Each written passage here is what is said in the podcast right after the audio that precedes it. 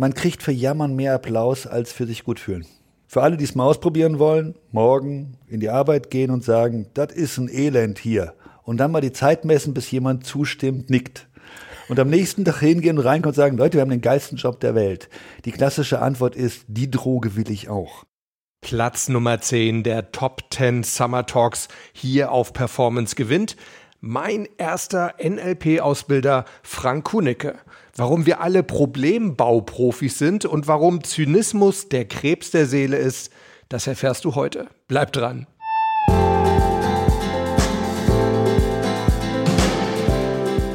Herzlich willkommen bei Performance gewinnt, deinem Podcast für Spitzenleistung und mentale Stärke. Top 10 Summer Editions, das heißt an jedem Werktag im August eine der beliebtesten Folgen der vergangenen 20 Monate. Zunächst gab es mal die zehn besten Einzelthemen. Ja, und diese und nächste Woche hört ihr meine Performance Talks mit euren liebsten Studiogästen. Was sie antreibt, was sie zu Champions macht, was du von ihnen lernen kannst. Ja, und heute auf Platz Nummer 10 mein Gespräch mit Frank Kunicke, mit Dr. Frank Kunicke, denn Frank ist Doktor der Psychologie und viel wichtiger, er ist seit 30 Jahren Coach und ein exzellenter Coaching-Ausbilder. Für mich persönlich würde ich mal sagen, es war vom Know-how her eines der wertvollsten Gespräche, die ich hier auf Performance Gewinn geführt habe. Und es kommt noch was dazu. Frank hat wirklich einen gehörigen Anteil daran, dass ich ein, ja, ich würde schon mal sagen, ein recht guter Mentalcoach geworden bin. Denn er brachte mir einige der wichtigsten Werkzeuge bei, die ich heute ja in meinem Coaching-Koffer so mit mir rumtrage.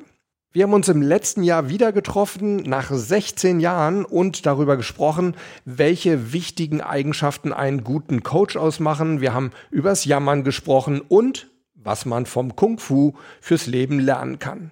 Viel Spaß mit dieser Folge, die ursprünglich am 27. Juni 2019 als 37. Folge veröffentlicht wurde. Du bist seit 30 Jahren Organisationsberater und Veränderungscoach. Bist promovierter Psychologe? Das war vorher. Okay. Also ich habe erst Psychologie studiert. Ja. Jetzt gar nicht so sehr, weil ich äh, Therapeut werden wollte. Okay. Sondern ich habe vorher Ethnologie studiert. Und dann wurde mir irgendwie klar, die Unterschiede zwischen Menschen liegen nicht in den Vasen. Ja. Die sind irgendwie in den Köpfen. Und jetzt konnte man nicht beides parallel studieren, habe ich für Psychologie entschieden und habe dann auch erst so ganz brav Grundlagenforschung gemacht, Systemtheorie, Reaktionszeitmessung, Hirnforschung, ganz viele Sachen, die jetzt so ein bisschen en vogue sind. Ja. Danach bin ich eigentlich auch erst auf das Coaching-Thema gekommen, auf die Emotionsentwicklung. Ich bin ja jetzt auch, glaube ich, seit, weiß ich nicht, 20 Jahren im, im Mental-Coaching drin ähm, oder generell im Coaching und immer wieder kommt noch so die Frage, ja, sind Sie denn ein ausgebildeter Psychologe? Und ich ertappe mich dabei, dass ich dann immer in so eine Entschuldigungshaltung reinkomme. Ja, ich muss natürlich sagen, das ist nicht zu ersetzen. genau. Äh, stimmt nicht. Hm? Psychologie, wenn man studiert, ist Wissenschaft. Also wie kriegt man was raus? Wie sichert man das ab? Die Fähigkeit zur Kommunikation und zum Beziehungsaufbau, die wird in der Uni minimal gelehrt. Es mhm. geht auch gar nicht. Man kann Beziehungsaufbau und Beziehung und auch Selbsterkenntnis nicht im Hörsaal lernen. Ja. Deshalb kommt nach dem Psychologiestudium meistens diese Therapieausbildung für die Leute, die therapeutisch werden wollen. Und ich habe wunderbare Coaches getroffen, die keine Psychologen waren und andersrum aber auch. Ein Psychologiestudium ist jetzt keine Garantie. Ja. Es gibt einen Blick aufs Hirn. Man kriegt so einen etwas tieferen Blick, wie das Gehirn funktioniert und das ist auch ziemlich gut. Mhm. Aber für einen Coach ist Beziehungsfähigkeit, Neugierde, und Freude an Menschen vermutlich wichtiger. Und das Wissen, das kann man sich dann auch so holen. Da hast du mir jetzt schon eine wichtige Frage vorweggenommen, weil das wäre tatsächlich meine Frage gewesen. Was denkst du, was sind gute Grundvoraussetzungen für, für Coaches? Ich glaube, das sind wichtige Punkte. Ne? Ich habe immer noch gesagt, ich finde Zuhören eine extrem wichtige Eigenschaft. Wirklich aktiv zuhören zu, also es gibt ja dieses ganz fürchterliche äh, empathische Zuhören, was man den Therapeuten so unterstellt. Ja. Dieses mir geht's heute nicht gut. Ah, ich verstehe, Ihnen geht's heute nicht gut. Ja, ich bringe mich um. Ah, ich verstehe, Sie bringen sich um. ähm, der Witz geht dann weiter. Ähm, das ist es, glaube ich, nicht. Richtig. Ich persönlich, das ist meine persönliche Meinung, Neugierde ist extrem wichtig. Also wenn ich gucke, wieso habe ich mich dann mit Coaching, äh, Therapie, Mentalcoaching beschäftigt, das wirkliche Spannende war rauszukriegen, was macht der jetzt da innen drin? Also welche Schrauben muss er drehen, um ein Problem zu haben, mit dem die meisten Leute kein Problem haben? Interessante Sichtweise. Hm? Und dann zu gucken, also irgendwas muss er doch entweder erwarten, glauben oder eine Verhaltensweise haben oder eine Körperreaktion haben, die ihn auf diesen Drall bringt in die Krise. Das ist, glaube ich, relativ wichtig. Und Zuhören ist eins, ich würde Beziehungsfähigkeit. Mhm. Er muss in der Lage, eine Beziehung einzugehen. Und das bedeutet auch zu wissen, dass er immer beteiligt ist. Mhm. Es gibt dieses berühmte, der Psychologe ist ganz außen vor, sitzt auf der Couch und schreibt alles auf. Das ist aber Schnee von gestern, das ist 100 Jahre alt. Sondern man weiß mittlerweile aus der Therapieforschung, habe mich jetzt letzter Zeit viel mit wieder beschäftigt, äh, dass die Beziehung der größte Heilungsfaktor ist. Also die Beziehung heilt, die Kommunikation heilt und die einzelne Methode hat eine Wirkung von 15 Prozent. Mhm, interessant. Das heißt, es ist die Beziehung, es ist ein Vertrauen in den Coach, was heißt, man traut ihm das zu mhm. und man traut ihm zu, dass er sozusagen, wenn du jetzt mein Coach bist, sagst, ich glaube, der kann mit meiner Verrücktheit umgehen. Den überfordere ich nicht. Ja. Und da kommt jetzt auch ein bisschen Lebenserfahrung rein und der eigene Mut, das finde ich auch ganz wichtig für Coaches, die müssen bereit sein, sich der eigenen Macke zu stellen. Also wenn ich Leute auf Leistung coachen will, dann sollte ich bitte das Gefühl, dass ich im entscheidenden Moment gekniffen habe, wenigstens einmal erlebt haben. Mhm. Ja, weil sonst werde ich Schullehrer. Richtig. Die müssen nur wollen. Hm?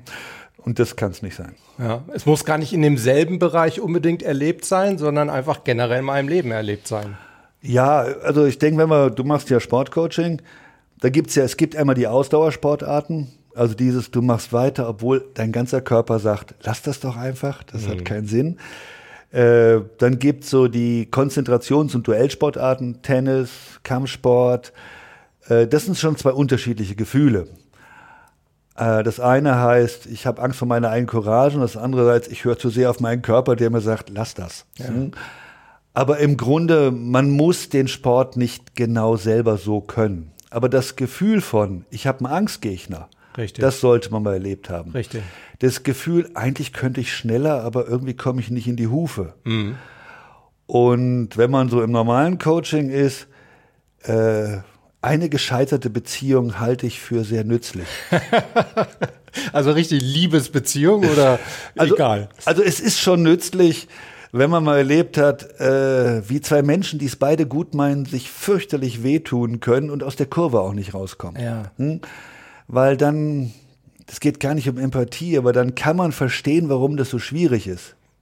Mhm. Also ich weiß zum Beispiel, wenn ich einen Coach hätte gesagt, ich habe die erste Frau meines Lebens getroffen, ich habe sie gleich geheiratet und seitdem ist es nur gut.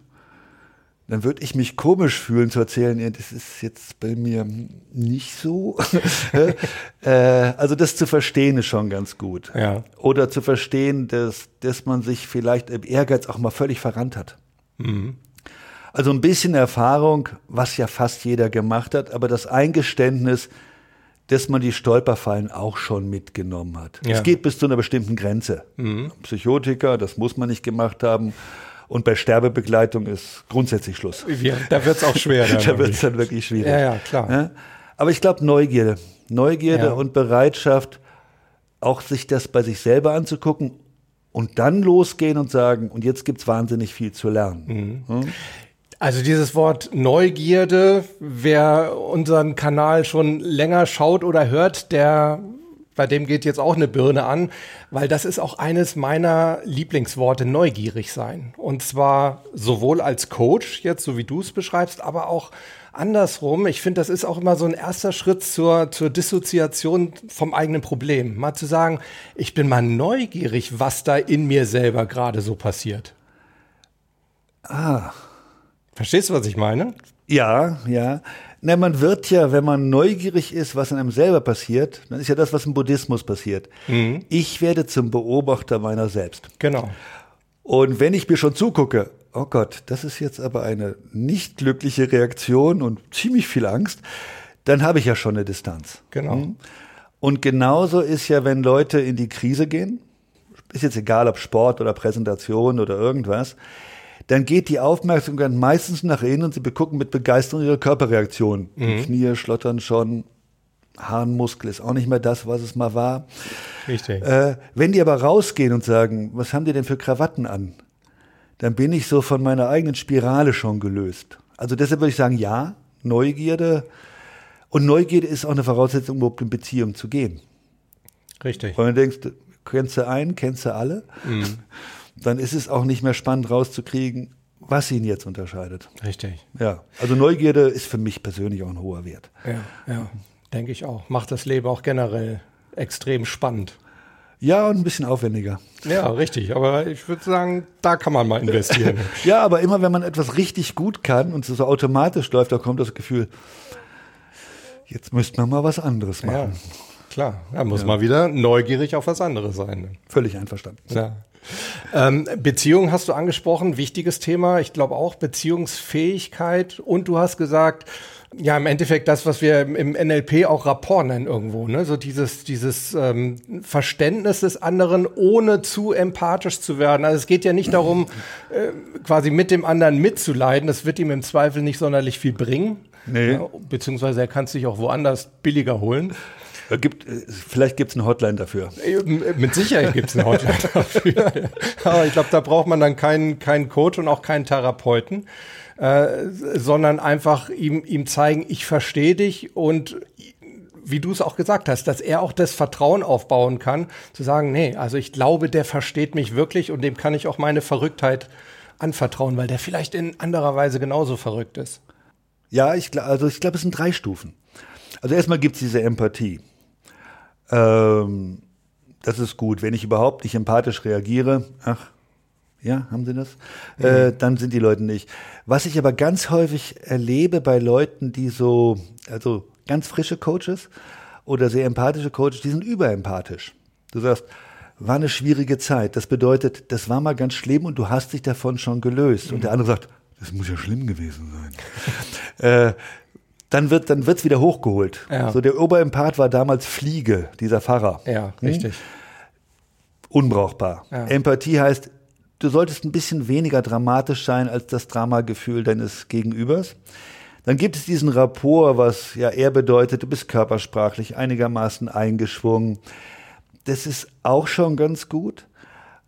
Aber der Wunsch, den anderen verstehen zu wollen, das macht eine viel tiefere Beziehung. Mhm.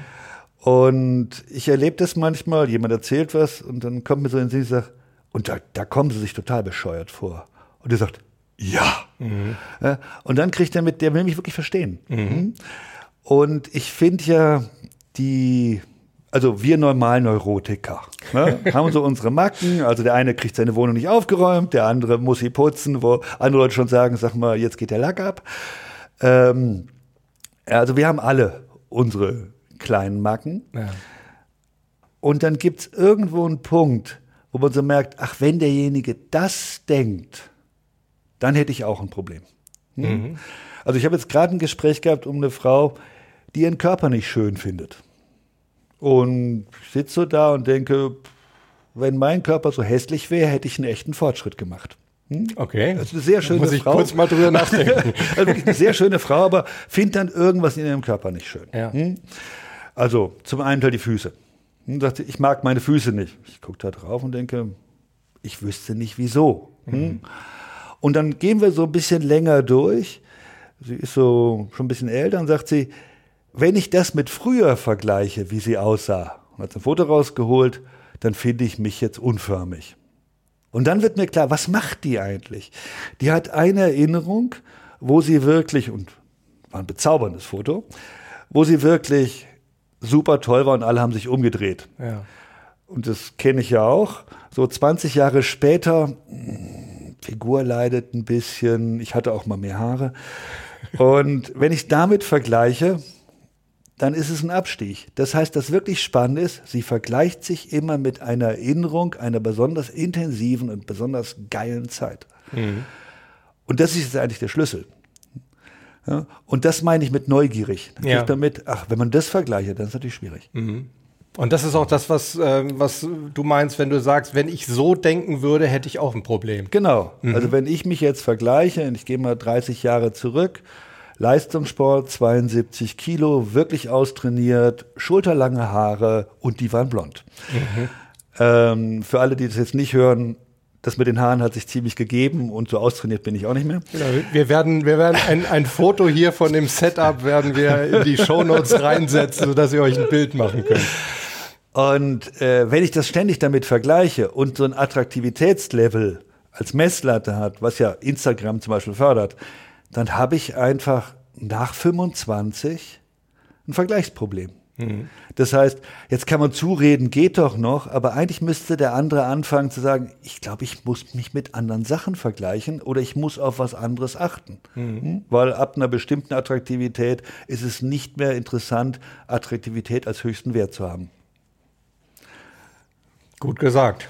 Ja, das ist schwere Erkenntnis. Ein, ein Frankismus. Nein, das ist, das ist eine Aussage meiner Mutter mit 94. Oh, okay. Als sie ja. sagte, wenn ich es jetzt noch mit Attraktivität versuche, ich glaube, das wird nichts mehr. Und da habe ich gedacht, das ist auf den Punkt gebracht. Zumindest mit äußerer Attraktivität. Ne? Mit äußerer Attraktivität. Ja, ja. Schon klar. Und ja. sie war früher eitel.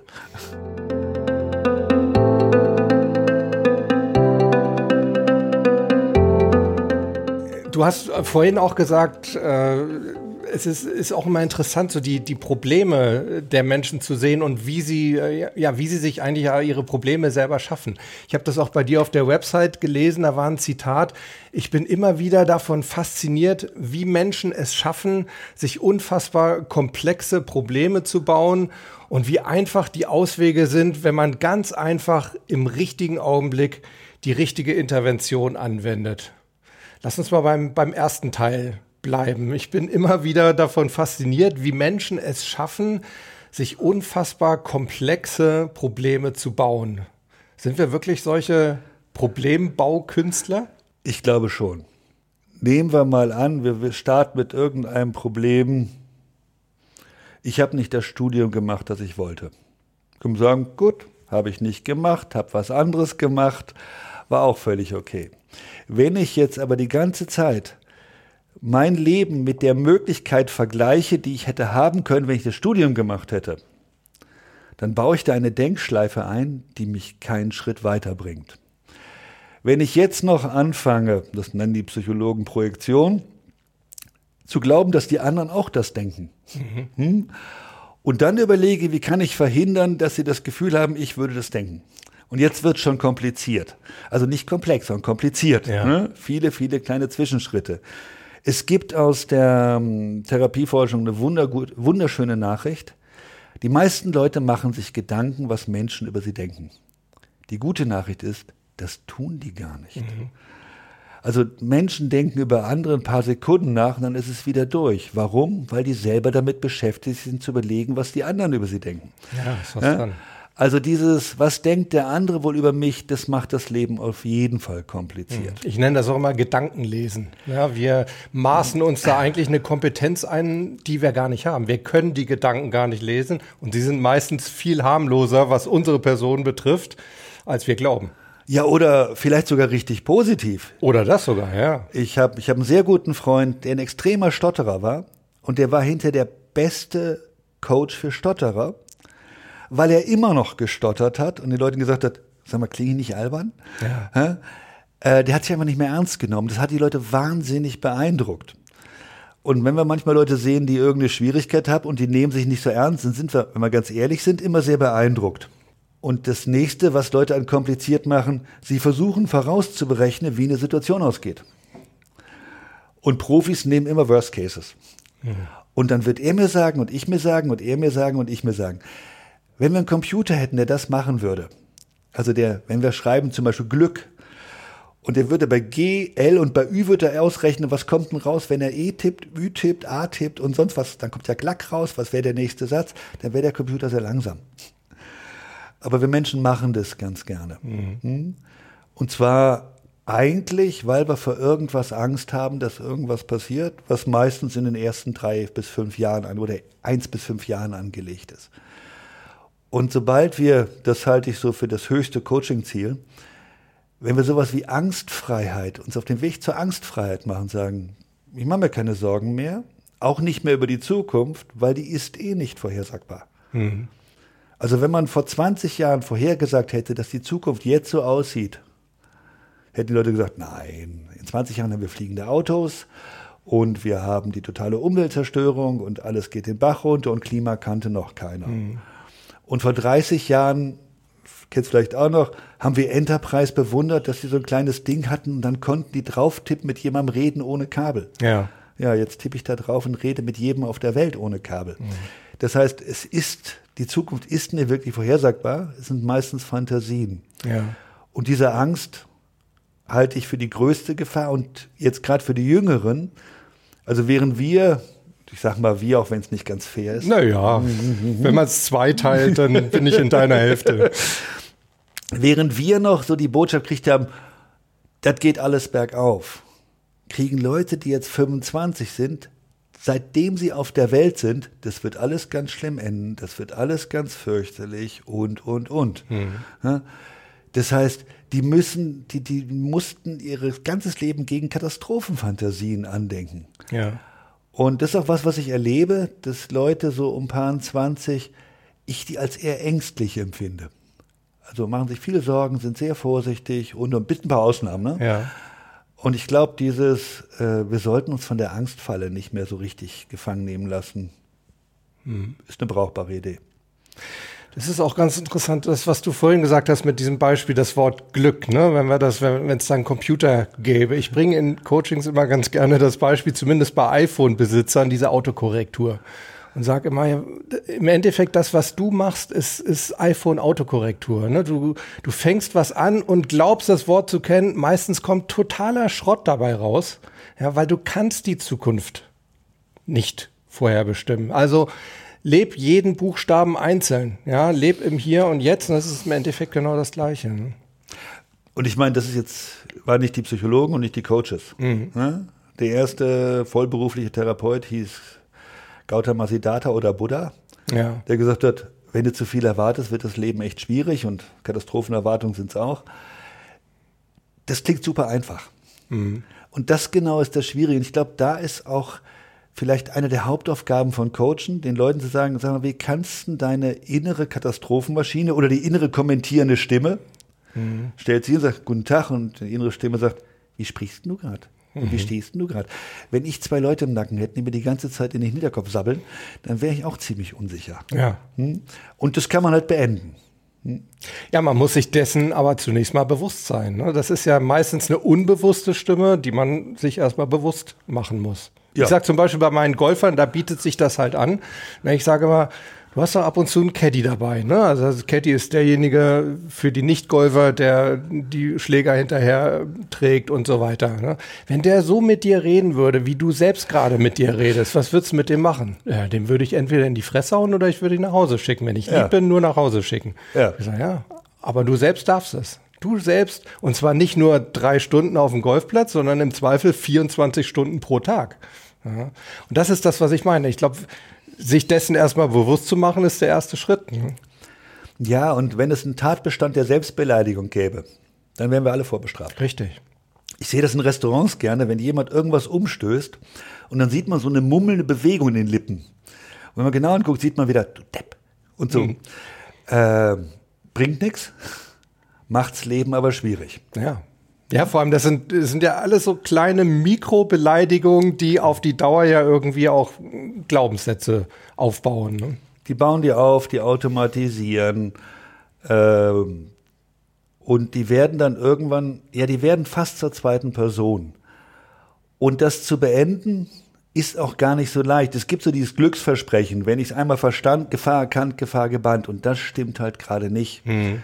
Sondern eigentlich brauchen wir brauchen wir ein Trainingsprogramm. Also, wenn ich ein Beispiel habe, äh, hatte ich so dieses, das Gefühl, Scham kennt, glaube ich, jeder, man macht irgendwas nicht richtig. Und irgendwann haben wir auch verstanden, man sollte mehr gelobt werden. Mhm. Jetzt sind aber die Partner das irgendwann auch leid. Und die Chefs machen das auch nicht so mit. Und dann haben wir mal für ein halbes Jahr uns konsequent gelobt, und zwar für Selbstverständlichkeiten. Tür aufgemacht, oh, die habe ich aber super aufgekriegt. Und am Türrahmen vorbei, klasse, nicht angestoßen. Und das Verrückte ist, wenn ich den Leuten das vorstelle, die lachen meistens. Aber wenn man es eine Zeit lang gemacht hat, stellt man fest, man kriegt so ein fröhliches Grinsen mhm. im Gesicht. Es ist nämlich, es muss ja nicht mehr, mehr logisch sein, wofür man sich lobt. Ja. Sondern es ist einfach ein Beschluss, ich höre jetzt auf, mich zu beschimpfen. Mhm. Da fällt mir eine Anekdote ein, die auch wieder mit unserer gemeinsamen, beziehungsweise mit der NLP-Ausbildung, die ich bei dir genossen habe, zu tun habe.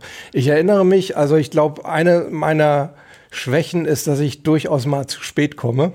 ich habe jetzt keine Erinnerung dran, aber Nein, ich glaube, da werde ich wahrscheinlich auch nicht der Einzige gewesen sein. Jedenfalls kam ich irgendwann bei euch zu spät, ich glaube so eine Viertelstunde. Ich kam rein und alle fingen an zu klatschen. Und zwar habe ich das sehr wertschätzend wahrgenommen. Und ich habe euch dann, äh, dich und Conny angeschaut. Conny war äh, quasi die, die andere Trainerin, ihr habt das zu zweit gemacht. Ähm, und einer von euch meinte dann, ja, weil wir es einfach toll finden, dass du noch aufgetaucht bist. Und das war jetzt aber nicht ironisch, also ich habe es zumindest nicht ironisch aufgefasst, sondern es war wertschätzend gemeint. Und ich, ich fand das toll. Das war eine völlig neue Erfahrung. Du kommst zu spät und wirst gelobt dafür, dass du da bist. Ja, das, das haben wir, glaube ich, eingeführt, als du gerade nicht kamst. Die Idee war noch eine andere. Ja. Also erstmal ja. Ne? Man sollte sich ja freuen, wenn jemand kommt. Also ich finde ja nichts blöder, wenn du dich auf jemanden freust, du kommst eine Viertelstunde spät, was immer passieren kann. Und jetzt musst du erstmal durch so eine Welle von Vorwürfen durch. Ja. Ne? Schlechter Start. So haben wir gesagt, äh, hatten so gefragt, wer hatten schon genug Applaus im Leben bekommen? Zwei haben sich gemeldet. Haben gesagt, ihr habt jetzt die Gelegenheit, ihr kommt einfach zu spät. Aha. Und wir hatten hinterher Leute, die, sind, die haben vor der Tür gewartet, um sich den Applaus zu holen. Ja. Die einzige Verpflichtung war, man muss ihn auch genießen. Was gar nicht so leicht ist, wenn man es nicht gewohnt ist. Nee, und das ist, das meine ich jetzt mit Übung. Ne? Genau. Ne? Also Komplimente annehmen, äh, Applaus genießen, etwas als Erfolg sehen. Es gibt ganz viele Leute, die schaffen was Tolles und dann sagen sie, geschafft, und können nicht feiern. Mhm. Muss man auch lernen. Hm? Auch da rennst du wieder offene Türen bei mir ein. Äh, ich habe ja immer so vier Perifaktoren, die ich äh, meinen Leuten versuche zu, zu vermitteln, die mir wichtig sind, von denen ich glaube, dass sie extrem wichtig auch sind, wenn man auf Dauer gute Leistung bringen will. Mentale Fitness, klar, körperliche Fitness gehört zum Teil dazu. Ernährung ist ein wichtiger Part und dann eben auch Erholung, Schrägstrich, Belohnung. Sich also auch wirklich mal anerkennen für etwas, was man erreicht hat. Weil da zieht man ja Energie raus. Ja, ja, auf jeden Fall. Und wenn wir noch sich selber mögen dazu packen, ja. bin ich völlig einverstanden. Ja. Hm. ja. Aber es ist halt, wenn es hart, wenn's hart verdrahtet ist, dauert es ziemlich lange.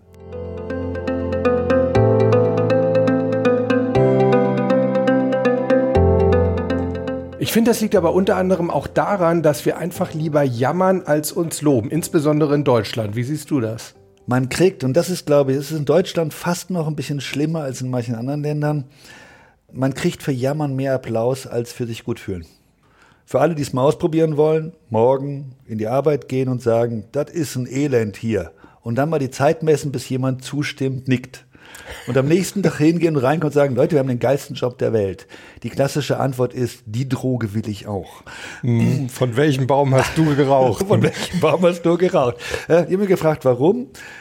Und ich glaube, der Hauptgrund ist, ja, man macht gesellig. Also wenn du klagst, kommen immer gleich Leute dazu. Und ich war jetzt gerade auf so einem Festival und dort habe ich gemerkt, die Leute wollten gut drauf sein und gesellig. Ich glaube, das ist der Hauptgrund, warum die Leute auf Festivals gehen. Mhm. Äh, also sollten wir so eine Gemeinschaft ist, mit sich zufrieden und gesellig, die müssten wir ausbauen. Es kommt immer mehr mhm. ja, dass Leute das bewusst machen. Aber der Weg ist noch zu gehen. Auch das gilt ja zumindest schon nicht mehr als unschicklich, sich gut zu finden. Da hat ja YouTube eine ganze und, und Instagram eine ganze Menge geändert. Man darf sein tolles Auto zeigen. Mhm. Und muss nicht sagen, ja, auch nur, weil ich äh, lange Strecken fahren muss, sonst würde ich ja Klapprad fahren. Aber ich glaube, das ist auch wiederum so eine, so eine deutsche Geschichte. Ne? Also ich habe in, in Deutschland das Gefühl, jeder glaubt sich für etwas Gutes entschuldigen zu müssen. Ich nehme mich da selber auch nicht aus. Also du kamst vorhin zu mir und meintest, ja, du wohnst eigentlich ganz schick hier. Macht und ich hatte, wirklich. Danke. Aber deshalb sage ich es nicht, sondern weil man hat automatisch gleich so das Gefühl, ja, man sagt Danke, aber man muss irgendwie eine Entschuldigung dafür bringen. Ich glaube, es sind zwei Sachen. Jetzt sind wir so übers Coaching schon hinaus. Jetzt sind wir eigentlich bei den Kulturen. Also es gibt die kalvinistische Kultur Amerika, dieses, wenn du Erfolg hast, ist es gottgefällig. Also mhm. zeig, was du hast. In Russland finde ich das noch viel, viel stärker. Oh, okay. Äh, in Deutschland ist so ein bisschen diese Bescheidenheit dabei. Und wenn ich bin 17 Jahre jetzt immer in China gewesen, und dort macht man seine Haustür nicht schön und streicht das Haus außen nicht schön, um keinen neidisch zu machen. Also es gibt auch eine positive Qualität, äh, Reichtum und Erfolg nicht zur Schau zu stellen. Ja. Also das ist jetzt nicht so, äh, sich für Glück zu entschuldigen. Mhm. Das ist, glaube ich, schwierig, aber ähm, ein bisschen sein, so dieses, Ham, dieses Hannover, eine hamburgerische man hat einen tollen Wagen, aber man würde, man hat noch einen kleinen Wagen, damit man die Kinder zur Schule fährt, weil das muss man ja nicht so groß auswalzen, sorgt dafür, dass eine Gesellschaft auch friedlicher ist. Okay. Und da sehe ich zum Beispiel Schwierigkeiten, wenn ich manchmal so in YouTube sehe, wenn Leute eins nach dem anderen posten, ich denke so, na okay, der muss so seine 300.000 im Jahr haben und ein halbes Jahr Urlaub und dann kriegt man so mit, das kann aber nicht stimmen. Mhm. Also das Foto ist nicht in der Zeit gemacht worden.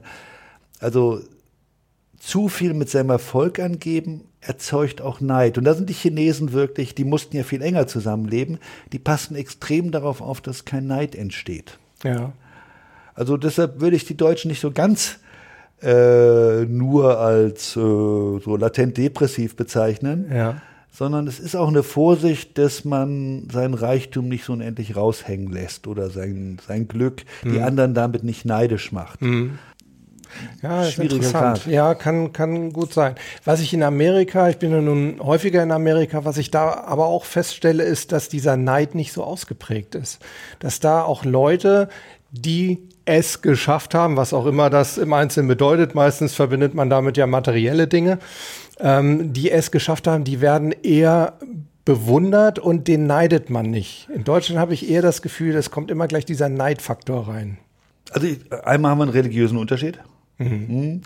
Weil er geht ein äh, Kamel durch ein Nadelöhr als ein Reicher ins Himmelreich. Mhm. Das ist unser Bild. Klassisch katholisch. Ja. Und der Calvinismus war, Reichtum ist ein Ausdruck dafür, dass du es richtig gemacht hast und Gott schenkt dir das. Mhm. Ich glaube, das ist eine der ganz tiefen Wurzeln. Ja. ja.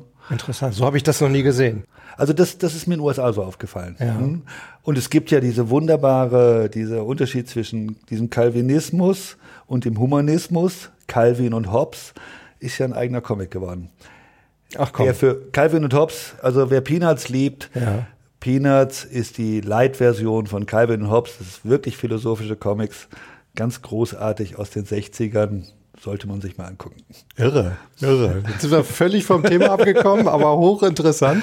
Lass uns trotzdem noch mal zum, zum Coaching zurückkommen. Ich würde ja. gern ähm, zu dem zweiten Teil deines Zitats kommen, wo du gesagt hast, ich wiederhole nochmal das Ganze. Ich bin immer wieder davon fasziniert, wie Menschen es schaffen, sich unfassbar komplexe Probleme zu bauen. Und jetzt der zweite Teil. Und wie einfach die Auswege sind, wenn man ganz einfach im richtigen Augenblick die richtige Intervention anwendet. Was ist denn das, das Wichtigste? Der richtige Augenblick oder die richtige Intervention? Die oder ist beides gleich wichtig? Die richtige Augenblick. Mhm. Die richtige Intervention sind ganz häufig auch die Klienten, ja. die jetzt plötzlich eine Idee haben und sagen, oh, also ich, wir haben das mal ein bisschen nachverfolgt von Leuten, die ich gecoacht habe oder die in der Ausbildung haben gesagt, was war denn das Eindrucksvollste? Und dann dachte ich, diese geniale Intervention oder diese traumhafte Methodik. Und du sagst, nee, das war ein Satz. Hat irgendjemand im richtigen Moment den Satz gesagt. Das Entscheidende ist der richtige Moment. Also wenn man das Hirn, also wenn man jetzt mal die neuere Hirnforschung dazu nimmt, da gibt es ja, also ich, ich, über ich, es, das hat sich alles ziemlich aufgelöst. Sondern es ist ein hochkomplexes System, das in Schwingung ist. Und das sucht immer die höchste Stabilität. Und wenn es das Elend ist. Mhm. Man kann Leuten die Lösung sagen, die sehr festgefahren sind, aber das ist ungefähr so sinnvoll wie Wasser auf Teflon gießen. Das gleitet ab. Mhm. Und deshalb kommt es beim Coaching ganz häufig darauf an, erstmal die Gewohnheiten zu verstören. Und dann gibt es, und den nennen sie in vielleicht der elaboriertesten Coaching-Methode der Synergetik, den nennen sie den Kairos-Moment. Musste ich auch nachlesen. Ja. Äh, Kairos ist der Gott des Glücks. Und Kairos hat eine ganz, er läuft sehr schnell, hm, rennt immer irgendwo rum. Und Kairos hat eine ganz besondere Frisur. Er hat nämlich vorne einen Zopf auf der Stirn und hinten eine Glatze. Und deshalb muss man Kairos im richtigen Moment erwischen, sonst rutscht man an der Glatze ab. Okay. Da kommt auch der Spruch, das Glück beim Schopfepacken her. Ah, okay. Das kommt von dem Gott Kairos. Ja. Und es gibt dann Momente, in dem sozusagen die Gewohnheit so verstört ist, dass dann ein Sprung passieren kann. Und das ist dieser richtige Moment. Das kann man erkennen. Mhm. Das kann man erkennen, wenn die Botschaften, die jemand gibt, anfangen immer schneller zu wechseln. Und dann gibt es den richtigen Moment. Das heißt, jemand, der reinkommt und sagt, das ist ja der Klassiker, äh, ich habe Depressionen und man sagt, doch, nehmen Sie es doch nicht so schwer. ja, dann ist das vielleicht eine ganz sinnvolle Intervention, aber der Zeitpunkt ist völlig blöde. Ja. Hm? Das ist auch, glaube ich, etwas, was gute Coaches von, ich nenne sie von den Methodencoaches unterscheiden. Methodencoaches haben die Bücher, haben die Methoden und machen die einfach. Und ein guter Coach hat ein Gespür dafür, jetzt ist der andere gerade aufnahmebereit. Mhm. Und soll ich noch ein bisschen tiefer in die Neurologie gehen? Mach mal. Äh, das ist jetzt relativ neue Metastudie. Feldman Barrett, die gesagt hat, unser Gehirn verarbeitet keine Vergangenheit. Das macht Prognosen. Also es prognostiziert immer, was passiert. Und wenn das, was passiert, unseren Prognosen beeinstimmt, dann nehmen wir das gar nicht wahr. Okay. Aber wenn die Prognosen nicht mehr stimmen, dann schalten wir erst auf Wahrnehmung. Und das ist auch im Coaching der Fall, wenn man sagt, ja, ich muss mir aber mehr zusammenreißen. Und sagst, ja, das haben sie ja schon 20 Jahre versucht. Das funktioniert eigentlich nicht. Und er kommt plötzlich an den Punkt von, stimmt, es funktioniert nicht. Jetzt beguckt er sich zum ersten Mal und beguckt seine Verhaltensweise. Und das irritiert ihn noch mehr. Warum mache ich das? Und das ist der Moment, wo man sagen kann, jetzt versuchen wir was ganz Kleines anders. Ja. Und das ist diese, wo die Neugierde hingeht. Was Minimales anders. Sagen Sie sich doch einfach, und jetzt verhaue ich den absichtlich. Ja. Hm? Und ganz plötzlich funktioniert das, weil er nicht im richtigen Augenblick sagt, wehe, du haust daneben. Mhm. Hm? Äh, das ist so der, der spannende Moment. Und deshalb finde ich das Timing fast wichtiger und das macht jetzt Erfahrung aus. Mhm. Weil Methoden nachbeten, es gibt so viele gute Bücher, das ist nicht schwierig. Hm? Deshalb gibt es auch so wahnsinnig viele Coaches. Du bist schuld, du hast sie ausgebildet. Aber de facto sind es gar nicht so viele, die hintercoachen. Mhm. Hm? Und die, die coachen, mit denen bin ich am meisten noch in Kontakt. Wenn du jetzt sagst, die dann auch coachen, gebe ich dir recht, sind gar nicht so viele, die sich Coach nennen, sind sehr viel mehr wo ich sagen würde, 80 Prozent beraten mehr. Ob es eine gute Beratung oder eine schlechte ist, ist wieder eine andere Frage. Aber Coachen ist eben genau das. Da bin ich mit dir absolut d'accord, was du eben auch beschrieben hast. Der Begriff ist ausgeleiert. Ja, hm? absolut. Es gibt jetzt Ernährungscoach, Kochcoach, Schreinercoach, Fahrradcoach. Richtig. Äh, also für alles Mögliche. Und jeder, der irgendwie berät, nennt sich jetzt Coach. Genau. Die Führungskraft muss ein Coach sein und eigentlich nur noch coachen. Und ja. die Eltern sollen Coaches sein.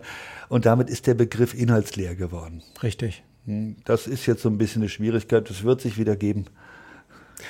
Also ich finde das äh, auch wieder hochinteressant, dass du wirklich so ohne groß nachdenken zu müssen gesagt hast, es ist wirklich, es kommt auf den richtigen Augenblick an. Und was du jetzt ja auch wieder angesprochen hast, ist, ist wieder dieses Beziehungsthema. Ne? Wenn, wenn jemand zu dir reinkommt sagt, ich bin depressiv und du sagst, ja, nehmen Sie es doch nicht so schwer, scheiß Augenblick, weil keine Beziehung besteht, die ist noch nicht aufgebaut. Also ja. das spielt auch wieder alles, alles mit rein. Ich fasse das immer so ein bisschen überbegrifflich unter Rapport zusammen, wobei ich da eben nicht nur das Körpersprachliche meine, sondern eben auch so dieses, ja, auch diese ja. aufgebaute Beziehung da irgendwie. Und deswegen bin ich jetzt auf den Begriff Beziehung wieder übergegangen, ja, ja. weil der alles zulässt. Ja, ne? richtig. Und manchmal muss ein Coach ja auch ein Durcheinander bringen. Und damit der andere das mitmacht, muss eine vertrauensvolle Beziehung da sein. Ja. Also wir beide sind äh, Fans von Frank Ferrelli. Hm? Den habe ich auch gerade gedacht. der dir die glorreichsten Unverschämtheiten um die Ohren gehauen hat. Aber das war so vertrauensvoll, dass man sich das einfach mal angehört hat. Ja. Und seine eigentliche Stärke war Beziehung aufbauen. Ja, also d'accord, ja, bin dabei. Absolut. Frank Fairley, vielleicht noch mal kurz zur Erklärung, ist äh, quasi der Begründer der sogenannten provokativen Therapie, wobei ich mit dem Wort Therapie auch schon wieder, ich finde, das ist wieder sehr eng gefasst. Aber es geht auf jeden Fall eben um Provokation, eben um auch Sachen wieder aufzubrechen. Ich will lieber noch mal äh, auch in dem Zusammenhang eine äh, Anekdote erzählen, die, die ich mit dir verbinde. Kurz zur Erklärung, wenn man, wenn man äh, Ausbildung macht, ähm, gerade auch NLP-Ausbildung, dann wird, muss es ja irgendwie, die bestimmte Technik muss ja auch vorgeführt werden irgendwo. Das heißt, man macht sogenannte Demos. Das heißt, meistens holt sich dann der Trainer jemand eben von denen, die es lernen, nach, nach vorne und alle anderen schauen zu. Ähm, und ich war mal bei dir vorne, ich weiß gar nicht mehr, worum es ging. Ich glaube, es war Parts Party. So, so, eine Geschichte. Ähm, wir hatten einen Heiden Spaß, wir haben uns, wir haben uns gut verstanden. Ich glaube, es war aber auch noch nicht so der richtige Coaching-Level.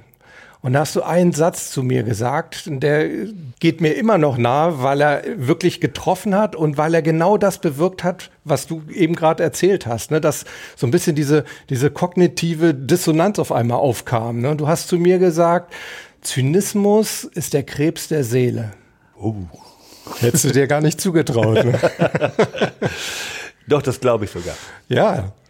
Ja, und das hat wirklich was bei mir, bei mir bewirkt. Also auch in diesem Augenblick, weil ich glaube, ich habe mich damals so ein bisschen durch Zynismus, ich glaube, ich bin ein sehr, sehr zynischer Black Humor Typ irgendwo. Ähm, aber das war irgendwo auch immer so ein, Schüt äh, ein Schutzschild und damit konnten wir, glaube ich, auch nicht, nicht arbeiten auf der Bühne. Und du hast dadurch was aufgebrochen in mir. Und es war eben auch der richtige Augenblick. Zu einem anderen Zeitpunkt hätte ich es dir möglicherweise übel genommen. Gerade vor einer Gruppe. Wir waren ja, ja nicht ganz alleine. Ja, wir, wir müssen eine gute Beziehung gehabt haben. Äh, sieht so aus. ja, das ist, äh, also Sarkasmus ist ja schon Selbstschutz, wobei ich durchaus sarkastisch bin. Aber Zynismus, wenn man das ständig macht, dann verliert alles an Wert. Und meine Erfahrung mit Zynikern ist, dass fast jeder Zyniker ein enttäuschter Idealist war man kann gar nicht Zyniker sein, wenn man nicht einen hohen Anspruch an die Welt gehabt hat. Mhm. Ja, so ein bisschen wie das enttäuschte Kind. Die sind jetzt nicht gekommen und jetzt ist alles doof. Und das wirkt zwar cool, und es wird ja auch durch Medien und Filme, also je zynische Helden kommen immer cool weg, aber ich glaube, man tut sich in ganz vielen Fällen einfach selber weh. Mhm. Und ich habe gerade so, als ich mit Vorständen gearbeitet habe, viele gesehen, die dann auch über ihre Familie zynisch reden und über dumme Mitarbeiter und immer so gemerkt habe, die tun sich eigentlich auch weh, weil wenn doch alle blöde sind und ich bin der Chef, mhm. was bin ich denn dann? Hm? Also ja. ist beschädigt, Zynismus beschädigt. Mhm. Hm? Wenn er witzig ist und, und ironisch und, und Monty Python Qualitäten hat, das ist alles gut, aber als Grundhaltung pumpt man sich so langsam das Glück aus dem Körper. Mhm. Deshalb halte ich ihn wirklich. Und die positive Energie. Ja. ja. Ja, da wären wir quasi auch wieder so ein bisschen bei den, bei den Selbstdialogen. Zynismus und Sarkasmus sind ja auch sehr eng beieinander. Ich würde sogar so weit gehen, dass Sarkasmus eigentlich ein Stilmittel des Zynismus irgendwo ist. So habe ich noch nicht drüber nachgedacht, aber ja. Ich finde irgendwo schon und äh, ich meine, häufig reden wir ja auch extrem sarkastisch miteinander oder, oder zu uns selber, meine ich. Ja. Also wenn ich so meine, meine Sportler sehe, ich nehme jetzt mal irgendwie einen Tennisspieler, ne, erster Aufschlag verschlagen, dann kommt gleich mal so ein Spruch, ja super, das kannst du ja richtig toll, du bist ja der Allergrößte. Ne, aber so richtig mit einem eben nicht wertschätzenden, sarkastischen Ausdruck dahinter. Ja. Ist, glaube ich, der Ton. Also wenn ich zum Beispiel irgendwas zerstöre, umschmeiße oder äh, irgendwo vorfahre oder was ich hin und wieder mal gerne tue. Äh, und ich sage dann so, na herzlichen Glückwunsch, Herr Kunicke, klasse. Dann ist es aber mit dem Schmunzeln. Ja. Und das ist, glaube ich, nicht schädlich. Ja, denke ich auch. Also, ja. also im Grunde, diese Selbstbeziehung die ist ja ziemlich entscheidend. Also wir haben zu anderen Menschen Beziehungen, wir haben zu uns selbst eine Beziehung. Und wenn diese Beziehung so ist wie die Eltern, die man nicht haben wollte, na du Dummele, was hast du jetzt schon wieder gemacht? Kindern tut's nicht gut. Und deshalb ist es ja eine verrückte Idee, warum sollte es Erwachsenen plötzlich gut tun? Ja. Hm? Wenn es was Liebevolles hast, wie, also schmeißt Glas um und sagst du, Gott sei Dank habe ich zwei, ne? äh, dann ist es dieses Fürsorgliche. Mhm. Und ich glaube, einer, das, das fand ich im Hawaiianischen, in der Kahuna-Tradition so spannend. Die haben halt gesagt, es, äh, es gibt also drei selbst, zwei kennen wir auch. Mhm. Das mittlere denkt und das untere hat die Gefühle, die Impulse und die Emotionen. Aber macht immer dasselbe. Und ist eigentlich ein Kind. Und die Aufgabe eines Erwachsenen ist, dass das Mittlere dem Unteren erklärt, wie das Universum so ist und wie man glücklich ist. Habe ich gedacht, das ist vielleicht eine schöne Definition von Erwachsen. Ja. Ne? Also ich kann, ich bin in der Lage, Kinder zu versorgen und mich zu versorgen. Mhm. Mhm. Oder auch mal in den Hintern zu treten, wenn es mal sein muss. Aber halt so, dass es eher Freude macht. Mhm. Weil Druck und Beschimpfung haben noch nie Topleistung gebracht. Da kommen wir ja gerade in der Wirtschaft an. Ich bin jetzt sehr viel unterwegs, wo die sagen, wir müssen mit Leistungsbeurteilung, können wir eigentlich aufhören, weil das wird nicht besser. Jetzt haben die schon 17 Mal Feedback bekommen, dass sie durchschnittlich sind. Ja, super. Und dass so langsam die, die Idee auftaucht, die wir eigentlich in den Kursen vor 20 Jahren schon hatten, guck doch mal nach der Faszination und lass die Leute mal machen, was sie wollen. Mhm. Die machen das ja vermutlich richtig gerne und gut, weil ich habe fast nur Leute kennengelernt, die eigentlich gerne arbeiten und gerne was Gutes tun dass wir nicht mehr Work-Life-Balance machen, dass wir sagen, äh, Work könnte auch mal angenehmes Life sein. Ja, absolut. Ja? Richtig. Und viel Arbeit hat noch nie Menschen anstrengen lassen. Ja. Sondern gegen Widerstand oder gegen Lust oder gegen Gemaul arbeiten. Das mhm. macht krank.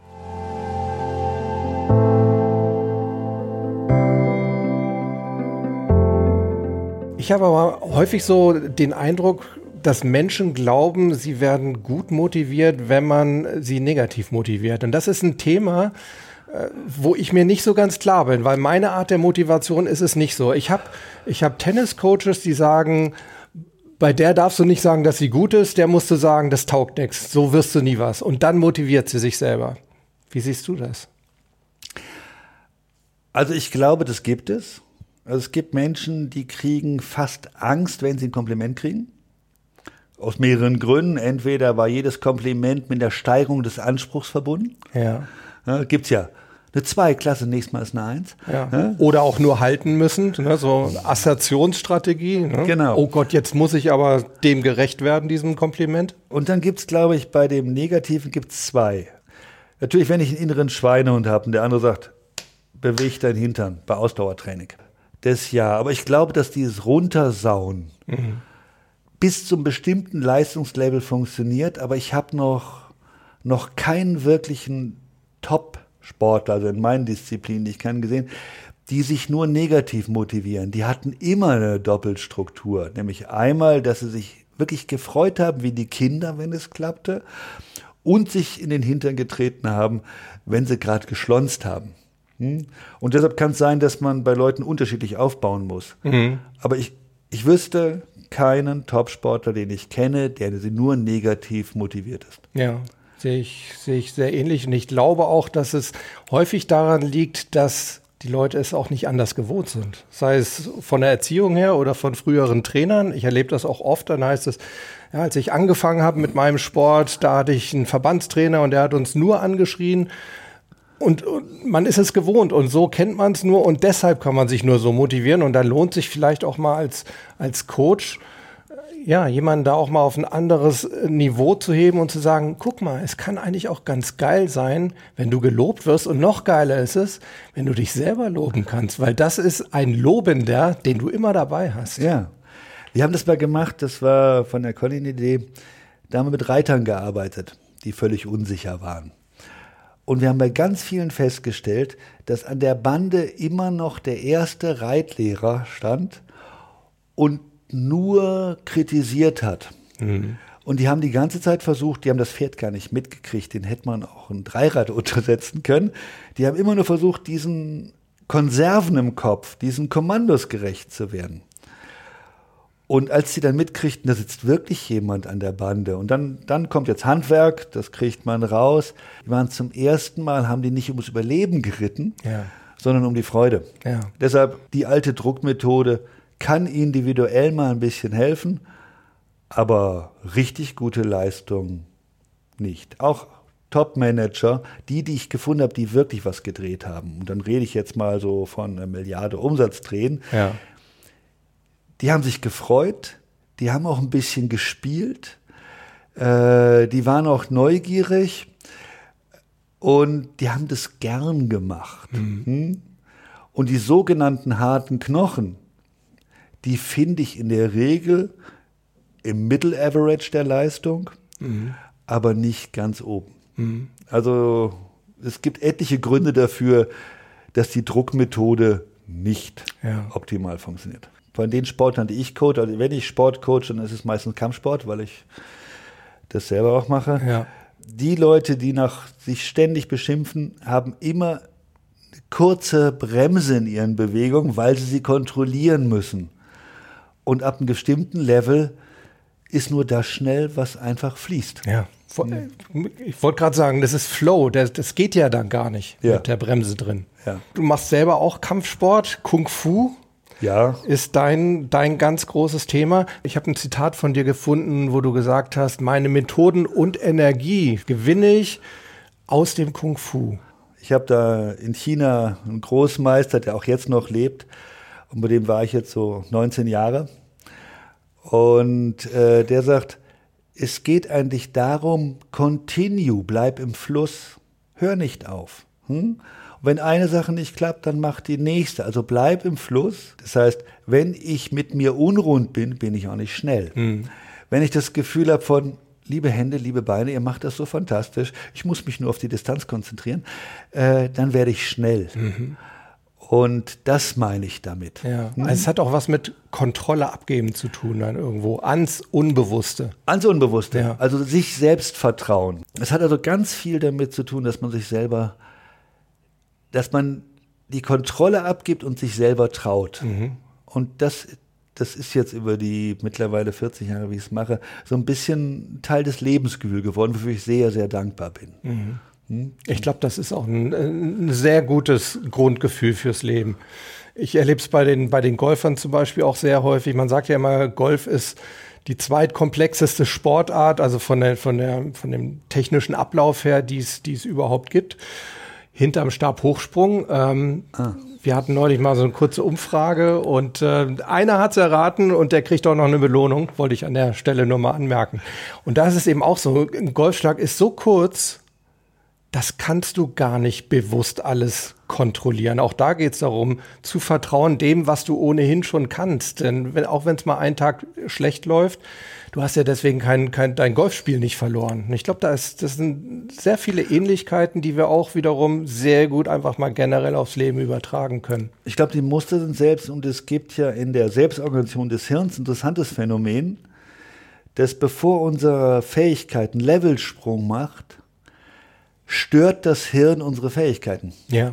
Das heißt, Geht erstmal diese Senke runter. runter. ist überhaupt kein Zeichen dafür, dass wir es nicht können, sondern dass unser Gehirn gerade Anlauf nimmt zum nächsten Qualitätssprung. ja. und auch irgendwo einordnet, neue Erfahrungen, neues Wissen einordnet. Jetzt stell dir mal vor, du machst deinen Sport, egal welchen, es klappt halt gar nicht und du denkst, oh, ich werde gerade besser. Wie cool. Morgen. Ja. Ja. Dann wäre man deutlich entspannter. Ja. Und so wäre vielleicht auch mal ein ganz guter Ansatz generell im Leben auch mit Niederlagen umzugehen. Ne? Auch da zu sagen, hey, ist erstens mal eine neue Erfahrung, Feedback. Okay, wir hätten es uns anders gewünscht, aber zumindest wissen wir, dass es so nicht geht. Und zum anderen auch vielleicht diese, diese Unsicherheit, in der wir uns danach befinden, ist vielleicht eben auch eine Art, wie unser Gehirn etwas verarbeitet und es für uns optimiert für die Zukunft. Also keine Veränderung ohne Irritation. Richtig. Grundregel. Fröhlich scheitern würde ich auch so auf die Liste von den 101 Sachen, die man im Leben lernen sollte, packen. Also nicht dauerhaft, du solltest nicht zum Ehrgeiz machen, aber Richtig, aber wenn es schon da ist, kann man es auch fröhlich nehmen. ja. Ja, sehr schön. Frank, wir haben so viel übers Coaching gesprochen, wie es sein sollte aus unserer Meinung heraus. Wie es nicht sein sollte, wie wir es leider aber oft sehen. Und wir haben uns beide überlegt, wir können nicht nur dumm schwätzen, sondern wir können vielleicht auch was machen. Ja. Also um es äh, kurz zu erklären, Frank und ich haben uns überlegt, wir machen eine Coaching-Ausbildung, Mental-Coaching-Ausbildung. Mental-Coaching. Ja, Der ne? Begriff ist zwar ein bisschen gebraucht, aber die Richtung. Genau, ja. Also, also nicht Therapie. Das definitiv nicht. Und es wird, ja, ich glaube, das kann man auch schon mal festhalten, es wird darum gehen, sich selber coachen zu können mhm. und vielleicht im, im nächsten Schritt dann eben auch andere Menschen ja, auf, vielleicht auf die nächste Stufe heben zu können. Und es wird, ein es wird einen Schwerpunkt Sportlichkeit geben. Richtig. Weil da kann man wunderbar ausprobieren. Ich glaube, da kommen wir beide her. Ja. Da verstehen wir ein bisschen was davon. Ja, von Golf verstehe ich herzlich wenig. Ja. Mein Abstrahlwinkel ist 45 Grad. Ich habe es versucht. Geht mir ähnlich und trotzdem bilde ich mir ein, ich verstehe was davon. Also da freue ich mich sehr drauf. Wir wollen auch gar nicht allzu viel zum jetzigen Zeitpunkt dazu sagen. Soweit sind wir selber auch noch nicht. Also wir sind da mitten, mitten im Brainstorming drin. Es wird zeitnah stattfinden. Ich glaube, das können wir schon mal festhalten. Mhm. Wir werden auf jeden Fall weiter darüber berichten und wir freuen uns natürlich auch, wenn ihr vielleicht schon mal andeutet, wenn ihr daran Interesse hättet. Oder welches Thema interessiert. Richtig, genau. Oder wofür ihr es anwenden wollt. Wir sind offen für alles. Naja, fast. Erstmal pauschal bleiben und dann können wir immer noch ein, einengen. Ne? Ja, also ich glaube, das wird eine sehr, sehr spannende Sache. Wie gesagt, wenn ihr da Interesse dran habt, wenn ihr Anregungen habt, Fragen habt und so weiter, bei YouTube unten in die Kommentare, beim äh, Podcast in die Kommentare unter den Show Notes, per E-Mail an info at mentalgewinnt.de oder auf die Podcast-Mailbox unter 06173 608 4806. Und natürlich auch, wenn ihr sonst zu unserem Gespräch Ideen habt, Anmerkungen habt, andere Meinungen habt, uns unterstützen wollt in dem, was wir glauben und gesagt haben, all das könnt ihr da auch unterbringen. Ich glaube, da waren einige gute Sachen dabei. Ne? Wir wollen uns mal selber loben. Also ja, sollten wir mal anhören. Ja, absolut. Wir hören uns auf jeden Fall unseren eigenen Podcast an. Lass mal kurz festhalten. Ich fand den Punkt neugierig sein sehr, sehr gut. Und ich fand auch den Punkt, ja, uns selbst mal häufiger loben. Vielleicht auch in, in Situationen, wo wir sagen, da ist kein Lob angebracht auch da vielleicht einfach mal zu sagen. Du hast das tolle Beispiel irgendwie, wow, was war das? Tür aufgemacht, ohne anzustoßen oder was war das? Ja. Ja, so eine Leistung. Es ist der Seele, glaube ich, wurscht, wofür wir gelobt werden. Richtig. Ja, Leute, soweit der Talk mit Frank Kunicke. Morgen reden wir nicht über Kung Fu, sondern über MMA, über Mixed Martial Arts. Denn morgen kommt mein Gespräch mit der deutschen MMA-Legende Andreas Kranjotakis heute die Stimme von MMA bei The Zone, bei Pro7 und vielen anderen Sendern. Also freut euch auf morgen, ich tue es auf jeden Fall und habt noch einen schönen Tag. Bis denn, bleibt Gewinner.